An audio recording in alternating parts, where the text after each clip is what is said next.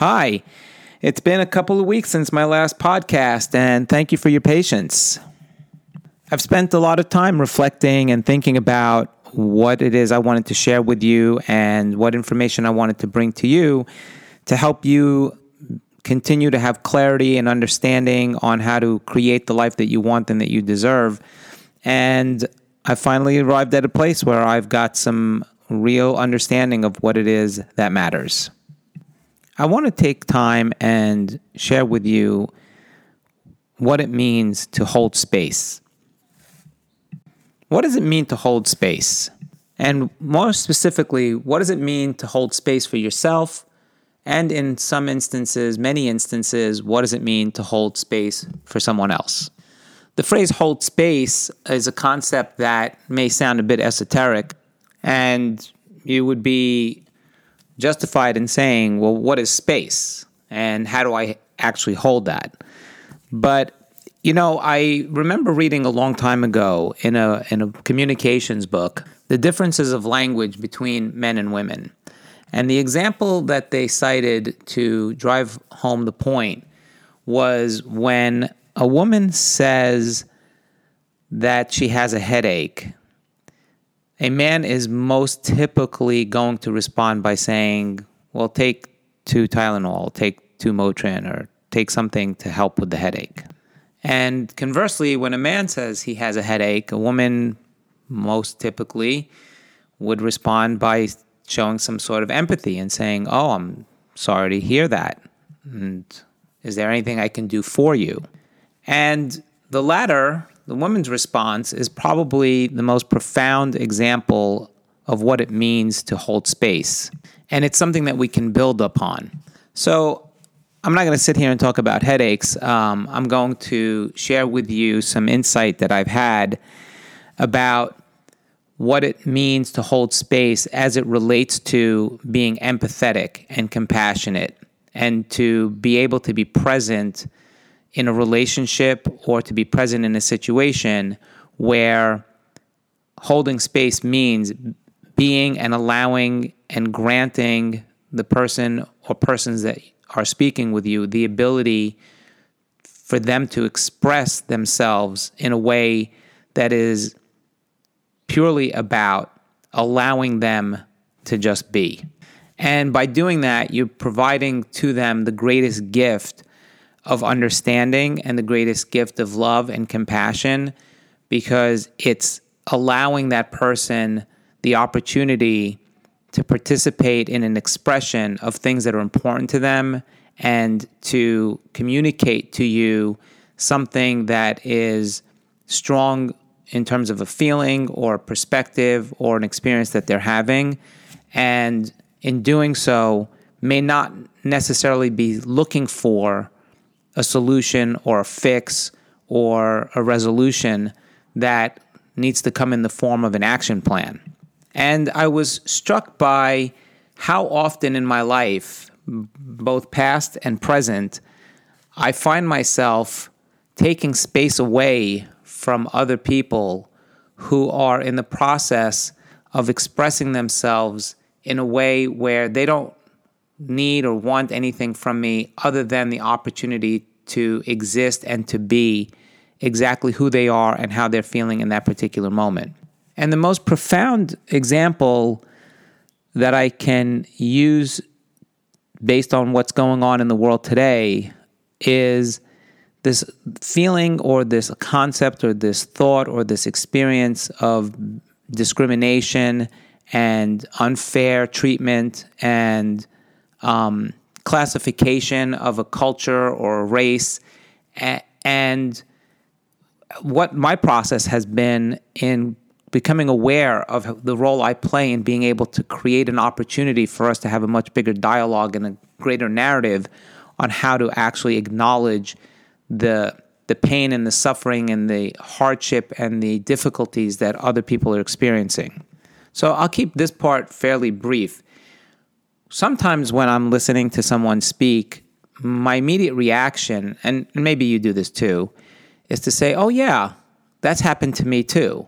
Now, that may be going on in my head, or I may be saying it out loud.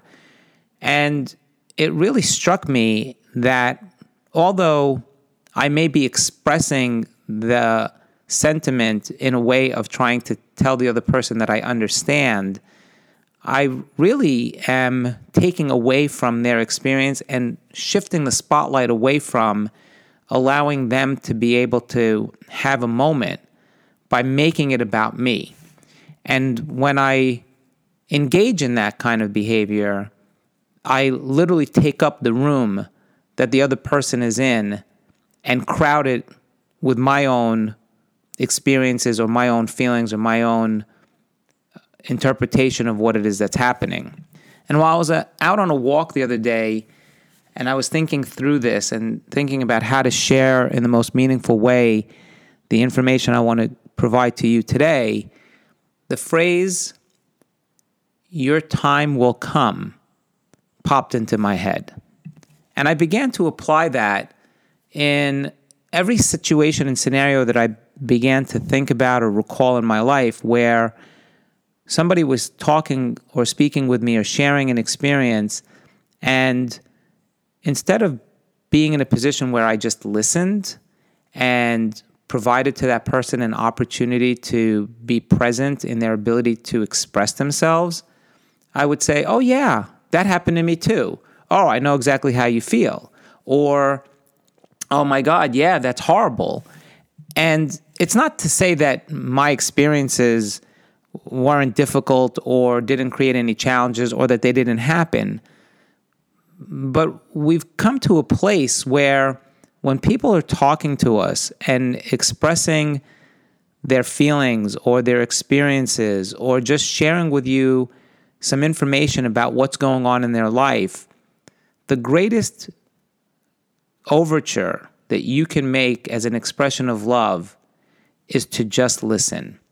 And listening is, in fact, how you hold space for someone. And there is a tremendous amount of self awareness that comes in that process, right? Because when someone is talking to you about an experience that they had with you, as they're sharing that, being that we're human, sometimes we have a reaction, sometimes we get triggered, sometimes we get defensive. Sometimes we find the need to try to explain ourselves because we don't want the person to misunderstand our intentions. Um, and the reality is that sometimes we do things, although they're well intended, end up having a consequence, one of which could be that they affect the feelings or hurt another individual, or um, could have a very profound effect on somebody in terms of maybe a financial outcome or missed experience or not being able to actually fulfill that which they had set out to do. So both things can exist at the same time. Yes, it's true that I've had my own experiences that maybe are parallel or similar to the experiences of other people. And yes, it's true that I can be present and hold space for someone else to be able to share their experiences with me without my having to infer or infringe into that space in a way that doesn't allow them to feel as if we are uniquely and specifically and and deliberately focused on hearing them out and seeing what's going on with them so that they can feel both heard and seen. And the pro- the process and the practice of holding space requires a tremendous amount of of self awareness and discipline and neutrality, and really is one of the most incredibly significant acts of selflessness that you can share with another person. And if you think about religious history or the history of um, different philosophies, the vast majority of philosophers and or religious icons and leaders are people who really did an amazing job at holding space for the people that they were listening to and whose lives they were a part of. And to be able to say, I understand, and to validate that the experience somebody is happen, having or the feeling that somebody is having or the response or the reaction that someone is having allows you to be able to give to them the opportunity to grow into that space, right? So now conceptually, the idea of holding space goes from something that, you know, we can talk about in sort of higher terms, conceptual terms. But if you think about evolution on a human level and our ability to grow as individuals, our greatest place of growth comes from our ability to be able to express what it is that's going on with us and to process that information so that we can begin to see it in a different way. So, if my commitment to you is to allow us to be in a relationship, and I'm sorry, I shouldn't say allow, if my commitment to you is to create an amazing relationship or to create an amazing friendship or to create an amazing business partnership when we are pushed up against points of resistance where we're feeling that we're cramped or we're butting up against a wall or that we've come to a place where we really don't feel like there's a lot of room to navigate. My role in listening and reminding myself that my time shall come provides you with that opportunity and that possibility of growing into the area that we are exploring together. And there's so many opportunities in the course of a day where we have the ability to hold space for people that goes unmissed. Uh, and it could be as simple as someone saying, I'm hungry, and someone's response being, okay, let's go get something to eat, to, um, I saw, I was watching something on TV and it really made me sad. And someone saying something like, oh, why, to saying nothing at all. The point that I'm trying to make is that when we listen and we allow ourselves to be present in a, in a way that provides the person or persons in front of us with the room and the ability to share with us and to just hold that intention of being a good listener, we effectively are holding space for that person. We are creating an opportunity for something to grow into that space. And another element of providing space or holding space for a person is knowing and understanding that when a person is talking about something that's going on in their life, saying, I'm sorry, isn't an admission of guilt or isn't an admission of responsibility um, that comes with all instances where somebody needs to be heard or understood. The clear distinction being if I if I engage in a, in an act that hurts your feelings or affects your life and you're telling me about that and you're sharing with me the outcome and the consequence that came as a result of my behavior, then clearly my saying I'm sorry is important as a manner of taking responsibility and being held accountable for my actions and the decisions that I chose to take. And there's also, I'm sorry, in the form of, I hear you. There's, I'm sorry, in the form of, what you're saying is important. There's, I'm sorry, in the form of, you and your experiences are important. And it really doesn't matter whether or not you were involved in the circumstances that created the situation that the person you're listening to um, is sharing. What's important is that when they are showing up and they are choosing to be open and vulnerable and to share with you something that's going on in their life, they're seeking an opportunity where they are able to grow through what's happening and grow into a better place as a result of that experience.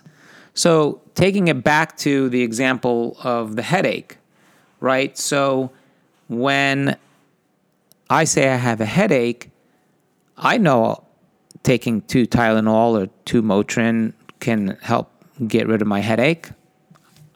I, don't mean to sound blunt or crass, but I don't need you to tell me to take two Tylenol. What I'm looking for in that moment is for someone to provide me room to be able to process what it is that's going on and for me to feel that there is an opportunity me an opportunity for me to feel cared for and respected and um, that whatever it is I'm going through matters. When the Black Lives Matter movement began, there was an immediate response to it where people came and said, All lives matter. And yes, it's true, all lives matter. But the point is that when we start with Black Lives Matter, if we don't just listen and say, our time will come, or there'll be time for us to also, or there'll be more opportunity for us to understand how to get to a better place by just simply holding space for people who are expressing such a strong desire to be heard and seen, and most importantly, to be able to be provided with the space that they need in order to grow and to blossom and to mature and to excel into being better versions of who they are today, our, our response shouldn't be anything other than, yeah, I hear you. I'm sorry. Because that allows anything that comes after that the opportunity to move into a greater space of understanding and a greater space of growth. So I've engaged in a practice of being more aware of how my experiences end up coming into the space of the experience of the person in front of me. And to remind myself that we are both capable of simultaneously having an experience and it doesn't take away from my experience to just be present and to listen and to hold space for that person to share with me what it is that they're going through, or share with me what it is that they're seeking to create, or share with me what it is that they would like to see happen in their life and the steps that they're taking in order to get there. And more importantly, ask the question what can I do to support that process? What can I do that will help you be able to utilize the space that you are creating for yourself in order to get to a better place or to get to the place that you want to be.